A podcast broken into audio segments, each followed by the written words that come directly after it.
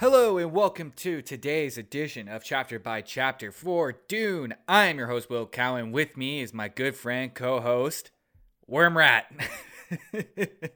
Hello. Thank you for giving Wormrat the respect that Wormrat deserves. you ask and I'll deliver. I didn't ask for anything. You wanted to be called Wormrat, and now, look. I didn't ask for anything. That's a, my t-shirt I'm making. You can get one now on our website probably. I don't know. But today, everyone, beautiful Thursday, isn't it? Isn't it? Hmm. Isn't it? Isn't it? Isn't it? Isn't it? And there's nothing better to compliment a Thursday than a good old Sandy Dune chapter. And we got chapter 19. Or as I like to call it, uh, oh, I don't know. I don't want to name this chapter. I don't like this chapter. this is a rough chapter. Yeah, this is this is uh this is a bad one. this is a, this is a hard one to this is a hard one to talk about. Um, like, do, ah man, I don't even know where to start. So yeah, I guess we don't even have a name for this one because it's just too dark. It's Dark Dune. We're calling it Dark Dune. We can call it Dark Dune. Um, we like we. I don't know. We can call it something fun. You know, But it's not. It is like it Toy is- Story. We call it like Toy Story. you know, that just makes it a little more palatable. I guess so. I guess so. Uh, yes. So let's get into the chapter introduction there, uh, Worm Wormrat. Thank you. There should be a science of discontent. People need hard times and oppression to develop psychic muscles. From Collected Sayings of Muad'Dib by the Princess Irulan. I don't know what came over me on that one. I don't know. You just you, you took you took the character, the bull by the horns, and you went for it, man. You went for it. More like worm by the horns. The worm horns. The worm horns. Uh yeah. So this chapter, man, like okay, shit. I did. Yeah. They try to rape Jessica. yeah. You know, there it is. There it is. There it is. The- let's get it out on at, at the front. It is. It is rough. That is rough. And when I read that part, the the conversation between Tweedledee and Tweedledum, what this conversation happens at the end of the chapter, but it is just one of those things that like, ah man, it was gross. It was gross to read. It's read. tough, and you don't really see it coming because they haven't really set a precedent for that sort of. No, no, you don't. uh, like it's not Dune hasn't really. It's just been a lot of conversation, so there hasn't really been a lot of uh, execution of especially like these darker sort of plot points. mm-hmm. Um, but we're there now, so hey, Yeah, and it's happening like fast. It is it is up there in front in center. So the chapter opens up with Jessica. She wakes up, she's lying on the fo- floor, she's bound, she's gagged, She's and gagged. she's and she has no idea how she got got there. She's like she must have been drugged, like something has happened. She yeah, hears just open she- her eyes, and now here she is. Exactly. So uh, when she comes to, she's like trying to get a sense of where she is. She starts using her Bene Gesserit powers to see if there's uh, to sense if there's any other bodies around or any other people around. And she senses four figures coming uh, through the door that's right right across from her. And sure enough, the door opens. She pretends she's asleep, and then we hear a, a booming, low, sophisticated voice saying, "You're not asleep." The voice asleep." of a fifteen hundred pound man. Yeah. And it's Baron Harkonnen, his first appearance since chapter two. And He sounds like think- Chali 2na from Jurassic Five. That's a little. It's a little treat for anyone who gets that. um so the Baron so I, I wonder how the Baron's feeling about this. He's probably feeling pretty fucking great. Because everything is going Oh, yeah. according to plan. Like and and just so swimmingly so. And it's happening so quickly. Like I think we talked about it a couple chapters ago that there's so many smoke screens going up that the Atreides are picking up on the plot that's about to happen to them, but sand screens. They, they're not prepared for how fast it was all going to go down, and it is fast. Like yeah. Last, yeah, last were... chapter, Yueh and Leto. This chapter, you know, uh, Jessica's captured and like Baron's talking to her and basically about to hand Jessica to Piter. Except there's there's a little bit of a dis, uh, stipulation there. Sorry, you were gonna say something. A couple chapters ago, everyone was just having you know nice, peaceful dinner. Shadout Mapes was alive. Yeah. a few pages later, Leto's blow darted and Jessica's bound and Paul's all Paul's bound. It Paul's is... bound for greatness. yeah. But also terrible things are happening. So oof. So yeah, the Baron is probably just super stoked on this whole thing, and it's just it is coming to. He's just walking around going, "We're in the money, we're in the money." He's got his big yellow cape on. Mm-hmm. He's got burgers in each hand. Mm-hmm. sand burgers. Some sand burgers. Some spicy burgers. Um, yeah, so he comes in with uh uh Bear the Baron comes in with Piter and a couple of guards. Uh I think they they're supposed to wait outside or like there there's a couple guards. I know that Jessica feels four people around, so I don't know if they're in the exact in the room at the time of this conversation. But the Baron is more or less not speaking to Jessica uh, as he is more telling her what's going to happen. And the deal is is that like, look Jessica, I have promised you to Piter.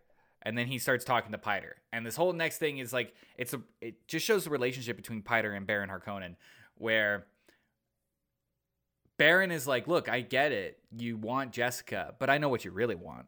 You want you want sweet power. You want that sweet, sweet power, man. You That's don't right. want you want the juice. You don't want Jessica because of who she is. You want Jessica because what she represents, and what she represents is power and and prestige and uh, yeah, just power and prestige. And and Piter's like kind of taken aback by this, but he's like, you know what? You're kind of right. I do want power. and he's like, oh, oh yeah, I never thought of it, but like, never thought of it uh, like that before. So uh, yeah, cool. Okay, where do we go from here? Yeah, and he's just like he's on board. He's ready to go, and that's like just speaks more to the fact that Baron Harkonnen is a genius, and everything that he's doing is so subtly calculated. You know what I mean? Oh yeah. Like he he must have known like back in chapter two that he was like yeah sure i'm gonna give jessica to you and that's what he's saying to piter but in the back of his head he's like no i'm gonna have him run arrakis for me under the atreides banner and that's like the that's the real greasy part of this is that real piter would it, piter is gonna be running the government as like a duchy of the atreides so like the Atreides, quote unquote, would be like running the planet still, but it's not the Atreides. The Atreides are all dead. It's just the title that matters. It'd be the ghosts of the Atreides. It's it is all kinds of greasy, and then Baron's like, "All right, well." Baron's playing five D chess. He's he's on another level. The guy is way above and beyond everybody else's thinking, uh, and he's not even like a mentat or uh, Bene Gesserit training. Like he is just he is just a guy, you know, just a really smart guy. He is just a guy. He's really good at Jeopardy, though. So Baron at this point is like, so I'm gonna give Jessica to these guards, and they're gonna dispose of her, but I'm not gonna be in the room for this. And the part of the reason is is that plausible di- deniability if he's gonna go up against a truth sayer. And Jessica that, picks exactly. up on that. Yeah. And yeah. Jessica picks up on that and she's like, plausible deniability. If you're going up against a truth sayer, then that's probably Gaius Helen Mohiam. And if you're going to be go- being questioned by Gaius Helen Mohiam, then that probably means that the Emperor is in on this as well. So Jessica finally puts all the pieces together. Even she figures she's out playing mind Tetris, and she's fitting yeah. pieces in where pieces shouldn't even be fitting. But she, they are coming together. she even like call like figures it out that Yueh was the one that drugged her because he was she uh when Baron co- comes in and he's like, "Hey, I know you're awake. We've timed your drug. We we timed your awakening." Uh, Mhm. She with your drug." realizes that they would need her all her vitals. Yeah, like her metabolism, her weight, all these different things. And the only person in the Atreides household that could have it, this information is Dr. Yueh. And so I she puts you, it all together. I bet you Gurney has the information too, just for like songwriting purposes. I don't know. He probably doesn't let people know, but he probably has. He probably has it in his back pocket. Yeah, yeah. He's just like, you, you guys don't know what you can make a song out of. Just you Yeah, wait. sometimes you just need, you know, you just got to throw throw in some personal details about somebody's blood work or something. I don't know. We can really Yeah. make the hook. She was 120 pou- 25 pounds. Yeah, exactly. Her metabolism was good. not uh. So not only does she realize that- that Yueh is public enemy number one, I guess I'm calling him, uh, but she also realizes that the other people in the room, like the guards that he's Mhm. left, are fucked. That they are for sure going to die. They don't realize it, but she puts Yeah. the pieces together because Baron's not going to want any witnesses, Yeah. and uh, so for sure It's- they're they're done for. it's all about just getting past the um it's The all about getting past yeah the lie detectors the truth sayers. And guards like that they're not going to get past it. And the cool thing about the guards so like baron leaves the room and piter like stays there for a little bit and considers his options. He's like i could i could take jessica but then i'd be on the run from the imperium for the rest of my life. Or i can take this new position uh, that's being offered to me by my boss. And he ta- he chooses the uh the professional move. He's like, you know what? I'm going to make that decision, and I'm going to become the Duchy of Atreides on I'll Arrakis. Take the promotion. take the promotion, and he also leaves for that possible plausible de- deniability because he he can't see that happen. So he leaves Jessica with the two guards, and the cool thing about one of the guards. Uh, the guards have ac- actually have sweet names. One of them is named Scarface. Yeah, the other one's named like Zygot. Yeah, Z- it's uh, Cigar or uh, Siga or something like that. Yeah, they're Czigo. Cool names. Czigo. Yeah, that makes yeah. That's those are cool names. But Scarface is deaf. So here's here's something that I realized about the chapter with Hawat and uh, Jessica talking. Remember when we were talking about how Jessica made Hawat like sit his ass down, and I couldn't figure out Yeah. why. It's because I totally forgot of this power. It's ca- It's called the voice, and they refer to the voice a lot in this chapter. And the voice is just Mm. like a certain tone that they reach in their uh, when they're speaking that compels people to do, uh, com- more or less convinces people to do what they want them to do. Luckily, Like Preacher. Scarface. Exactly. Luckily, Scarface is deaf. He can read lips and he can talk, but he's deaf. He won't be able to hear it. So even if somehow Jessica is able to like remove her gag and start talking to Zyga or uh, Czigo, uh, Scarface. Scarface. Oh, yeah. Scarface Czigo. is. Scarface is that won't affect him whatsoever. So she's constantly has to re she has to like readjust her game plan now because whatever she does to Czigo, it's not going to work on Scarface, and he will just like Scarface will just kill her the first instance that he sees that she's trying to get away, and it doesn't really matter how it happens because at the end of the day, they're just going to kill the guards. You know what I mean? And I think it's just up to the guards that the fact that they're going to go through this really convoluted way of like they're going to take put them on a ship and then fly them out to the shield wall and then leave them out to for fu- as fucking worm meat which i thought was like a very austin powers you know sort of situation you know you know what Yeah, it doesn't like there's seem- one of them seem- Yeah, it doesn't Like, seem uh, believable at all. One of them is like look i got a gun in my room if you give me five minutes i can go get it. Yeah, well the other guy's like no no no. I'm gonna i'm just gonna and that's the thing about the baron too is that he is doing this classic supervillain thing. He's just like what? I'm just gonna assume that i'm just gonna close the door and like let them do their thing and i'm gonna assume everything went to plan. What's wrong with that? Yeah, they're they're they're dead. Yeah, they're definitely Obviously. dead. I don't need to uh, confirm. Those Obviously, two dum dums I, left down there. It- What was the guy's name? Scarface? The deaf guy? Scarface Yeah, yeah, another guy? Zygote? Yeah, yeah, those guys are top notch. They'll take care of it. Yeah, they, they got this. And these guys are idiots. these guys are dummies. Like they're Tweedledee and Tweedledum. Even the way that uh, Frank Herbert kind of writes their dialogue together, they're th- there's they're just idiots, you know. And I kind of Mhm. like that. I kind of like that you get that you get to see the kind of the I, every man every once in a while because we're dealing with such like the the uh, the aristocracy, you know, the the upper echelon of society that everything is so formal and there's bows and everybody has certain titles that you must refer to. That seeing two idiots just kind of go like, "What are we gonna do?" Well, I think we should do this because this is this is this, and they just kind of like fumble around and while trying to do their job. I think it's kind of refreshing because you don't see that very often. I think they're fucking pieces of shit. They're garbage people. Let's get let's put that out there. They are garbage people. So they're like, okay, well, let's put them on the ornithopter, and they pull up this uh this thing called a litter, and I think it's just kind of like a dolly or like a like a uh, like a giant like waste basket or something like that. Uh, really makes you think of cat shit, though. Really, really makes you think does. really does make you think about cat shit. Uh, they throw Jessica in there, and Jessica realizes that Paul is in there as well. So they've got Paul, but luckily he's still alive. He's knocked out as well, drugged from probably the same drug that uh, uh, that Jessica got. He's not gagged, brought- though, right? No, he's he not is. gagged.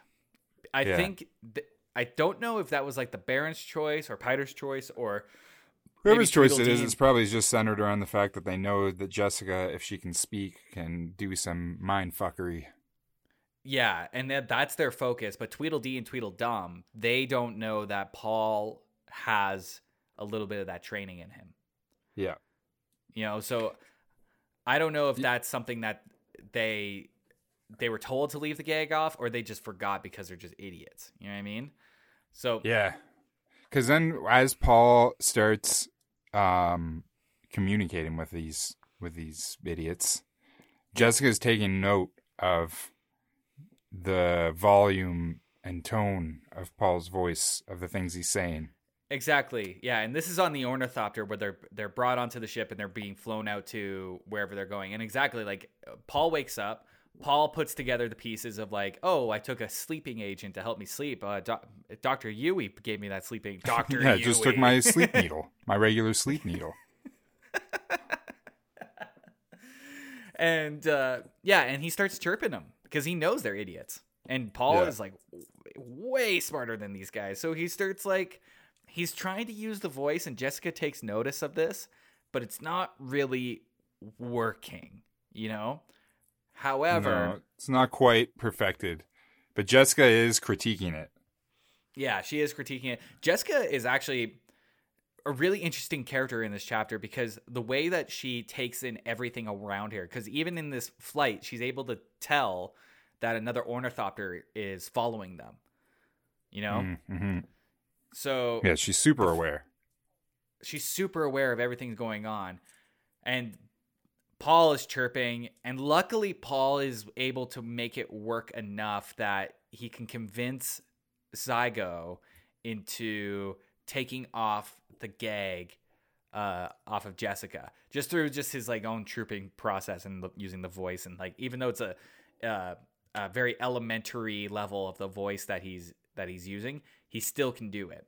It was enough. And so Czigo takes the gag off of Jessica, and Jessica is like unleashed, like voice wise.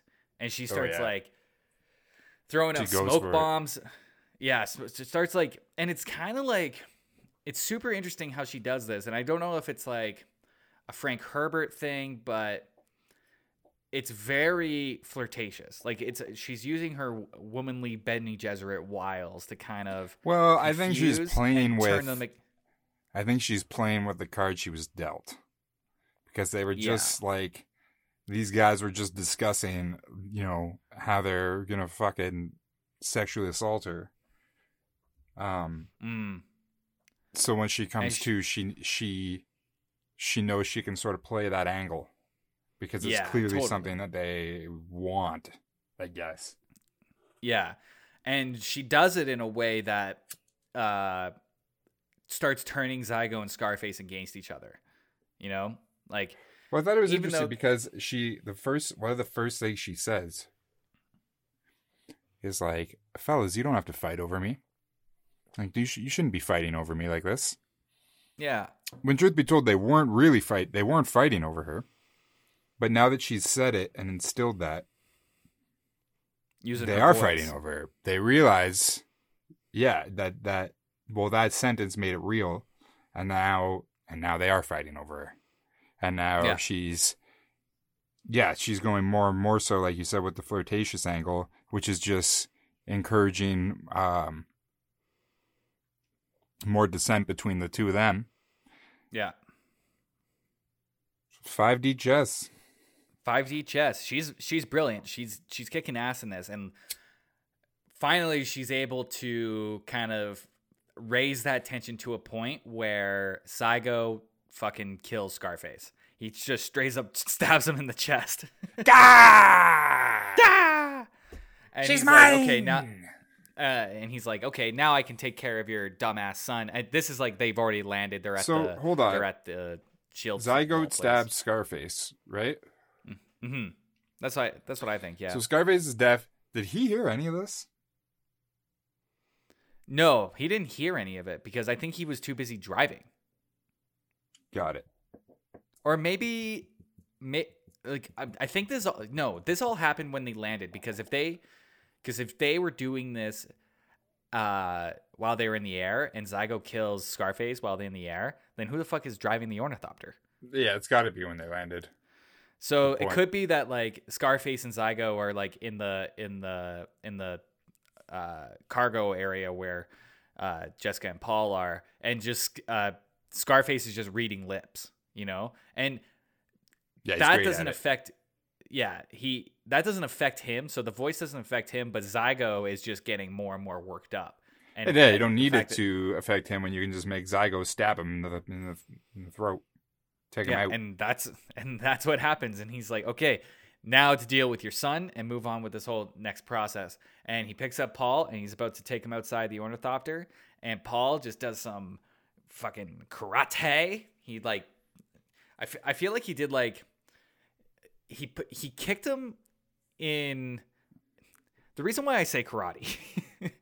Is because it's this it's like this classic karate move where he just finds like a per, like a pinpoint in the dude's body where he kicks and the dude's dead.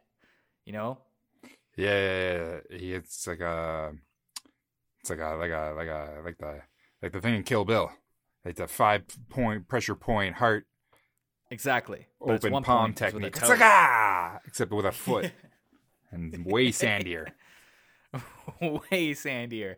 And Jessica even like gets mad at Paul because she's like, "Look, if like I could have handled it." Paul just gets up and it's like, yeah, and just like blasts the dude in the chest and kills him. And she's like, "What the fuck, man?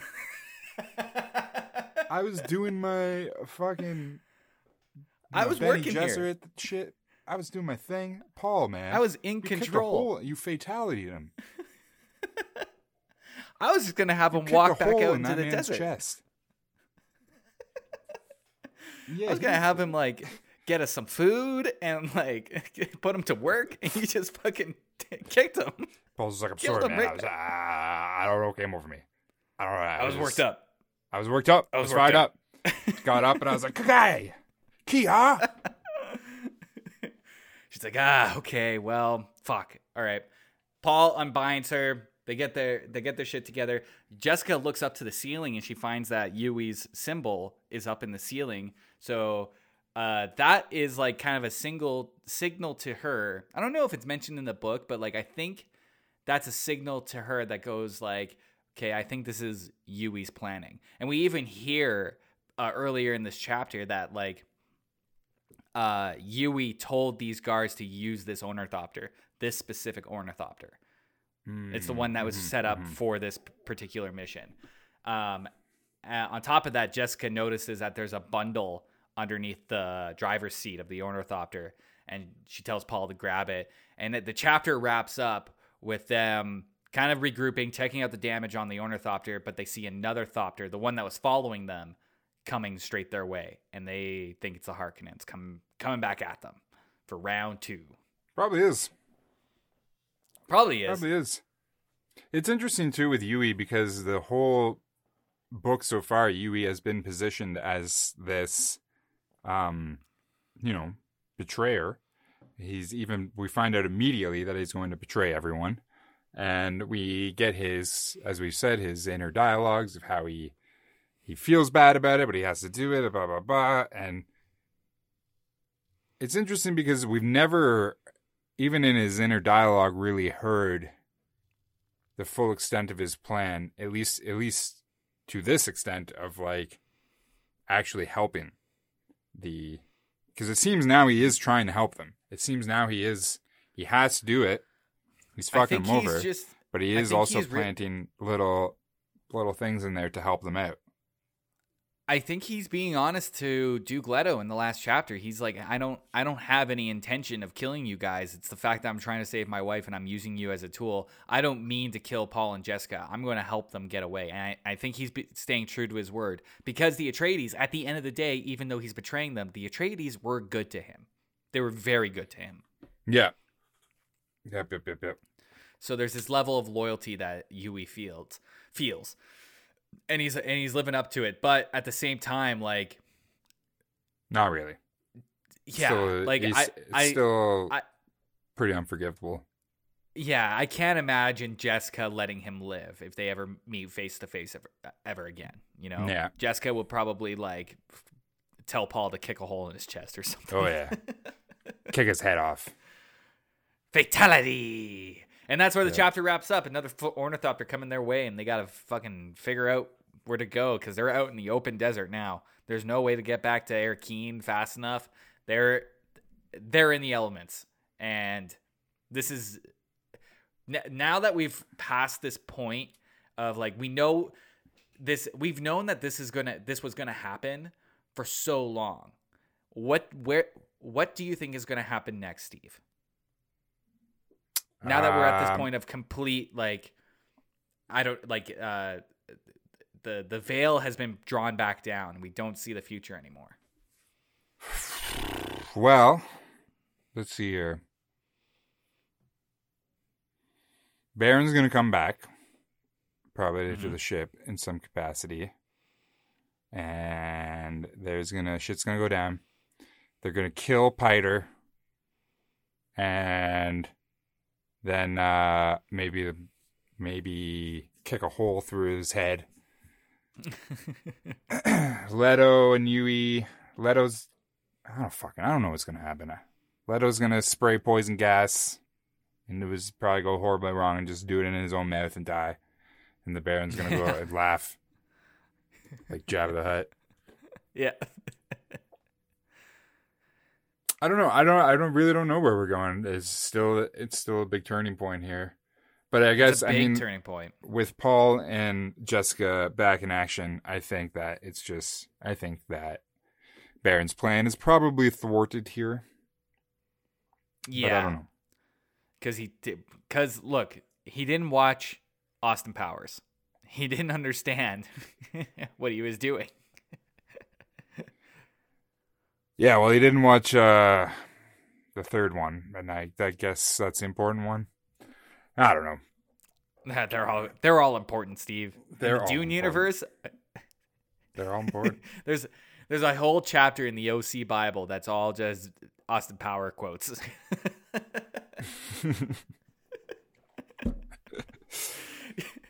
Christmas cards are Christmas cards in the Dune universe. You open it up and it's that do do do do do do do do do do. Groovy Baby from Austin Powers commentaries by the Princess by the Irulan. Princess Irulan. I love it. Yeah, and that wraps it up for today. That's it. That's today's episode. I hope it filled sure you up is. with the sand that you needed today. Like what the? Yeah, fuck? sorry for getting what so even saying? so dark. Filled you up with the sand that you needed today. It was a dark episode. Hey, dark times come, dark times go. But chapter by, By then- chapter podcast is forever and daily. Help us. Which means that we will be back tomorrow. But before we go, uh, let's just uh, put it out there that you should come on down to our Twitter at Chap by Chap and our Instagram at Chapter by Chapter Podcast. And let's leave it there for today. And we'll be back tomorrow for chapter 20 of Dune!